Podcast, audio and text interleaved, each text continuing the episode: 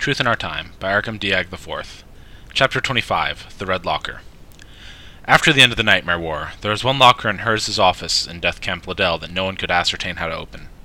Neither magic nor mundane means would reveal its secrets. It became a topic of hot contention during the Truth and Reconciliation hearings, but it wasn't until long after they were over that its secrets were uncovered.